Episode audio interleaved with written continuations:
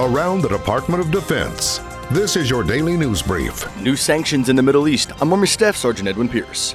The Trump administration targeted Iran's supreme leader with new sanctions on Monday, using one of the few tools available to punish Iran for downing a U.S. drone after President Trump took military strikes off the table last week. Trump warned that his restraint might not last. On his first day on the job as the new acting Secretary of Defense, Dr. Mark Esper on Monday sent a memorandum to all Pentagon employees, laying out the Defense Department's path forward. In the memo, Esper wrote, As we continue to advance the nation's security, let me reaffirm our path forward. The National Defense Strategy remains our guiding document, and everything we do should support its stated objectives. The 56 year old Esper previously served as the 23rd Secretary of the United States Army since November 17, 2017.